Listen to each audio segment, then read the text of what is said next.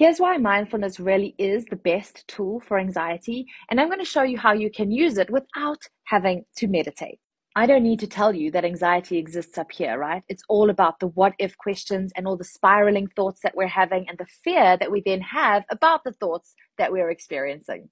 And I bet you already know that the vast majority of your anxiety exists in the future and not in this current moment.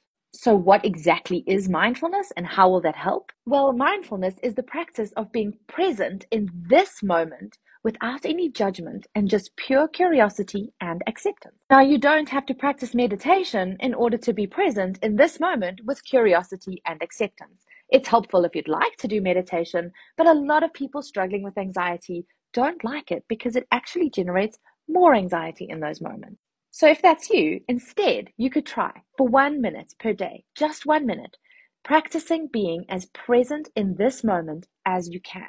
Just notice what it is that you're doing. Notice what you can feel and touch and smell and hear and see in that moment. And every time your thoughts wander to wherever they may go, you just notice that that's happening. Try not to go along with those thoughts and just bring yourself and your awareness back into this moment. The act of bringing your mind back from where it is to this moment is the practice of mindfulness. And the more you practice that, the better you get at it. So, how does this help you with your anxiety?